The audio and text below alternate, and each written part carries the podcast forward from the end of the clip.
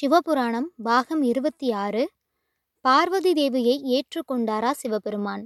ரதிதேவி தன் பதியானவருக்கு ஏதோ நிகழக்கூடாத அனர்த்தம் நிகழ்ந்ததாக எண்ணி மன்மதன் சென்ற குகையை அடைந்தார். குகையிலிருந்து புகையானது வெளிவந்த மயமாக இருந்தது. இதை கண்டதும் ரதிதேவி தன் கணவனை நினைத்து கொண்டு சிவபெருமான் தவம் மேற்கொண்ட குகைக்குள் சென்றார். சிவனின் ரௌத்ர பார்வை தணிந்து அமைதி வந்ததும் தேவி சிவனின் அருகில் நின்றார். ஆனால் சிவபெருமான் தேவியை காணாது காமதேவன் மீது கோபம் கொண்டு அவ்விடத்தை விட்டு புறப்பட்டார். சிவபெருமான் செல்வதைக் கண்ட தேவி சுவாமி என்று கூறி அவரின் அருகில் சென்று சிவபெருமான் கண்டார். காமதேவனின் செயலால் சிவபெருமானின் கோபம் இன்னும் தனியவில்லை இன்னும் என்னென்ன அனர்த்தம் நிகழப்போகிறதோ என தேவர்கள் ஐயம் கொண்டிருந்தனர். அவ்வேளையில் சிவபெருமான் பார்வதி தேவியின் அழைப்பை ஏற்று நின்றார்.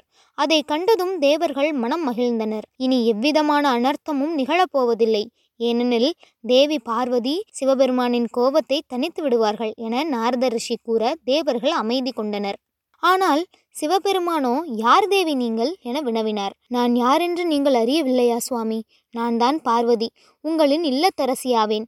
தாங்கள் கண் திறந்து பார்க்க வேண்டுமென பல காலமாக தங்களின் வருகைக்காக காத்து கொண்டிருந்தேன் என்றார் பார்வதி தேவி. நீங்கள் யாரென்று நான் அறிவேன். ஆனால் நீங்கள் நாடும் நபர் நான் அன்று என்று கூறினார் சிவபெருமான். ஆயினும் இல்லை சுவாமி. நான் உங்களின் இல்லத்தால் என்றும் என்னை தாங்கள் ஏற்றுக்கொள்ளுங்கள் சுவாமி என வேண்டி நின்றார் பார்வதி தேவி.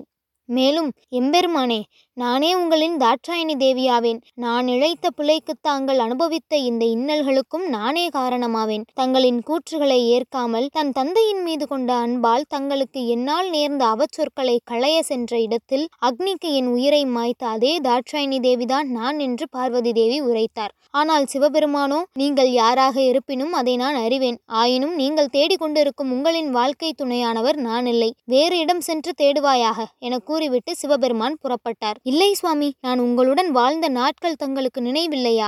சுவாமி எனக்காக தாங்கள் இயற்றிய இசை மற்றும் எனக்கு ஏற்பட்ட ஆபத்திலிருந்து என்னை காப்பாற்ற நீங்கள் மேற்கொண்ட செயல்கள் என யாவும் தங்களுக்கு நினைவில் இல்லையா நானே உங்களின் சரிபாதியாவேன்.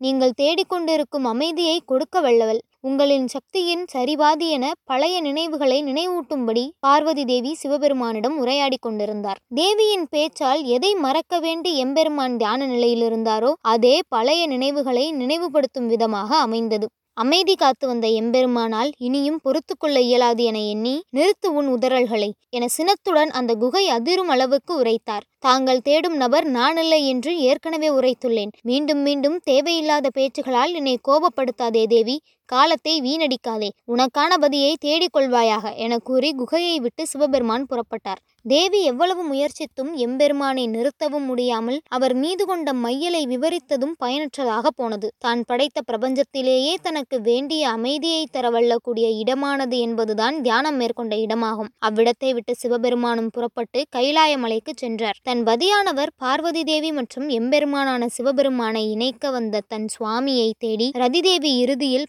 பார்வதி தேவி இருந்த இடத்தை கண்டார். சிவபுராணம் தொடரும்.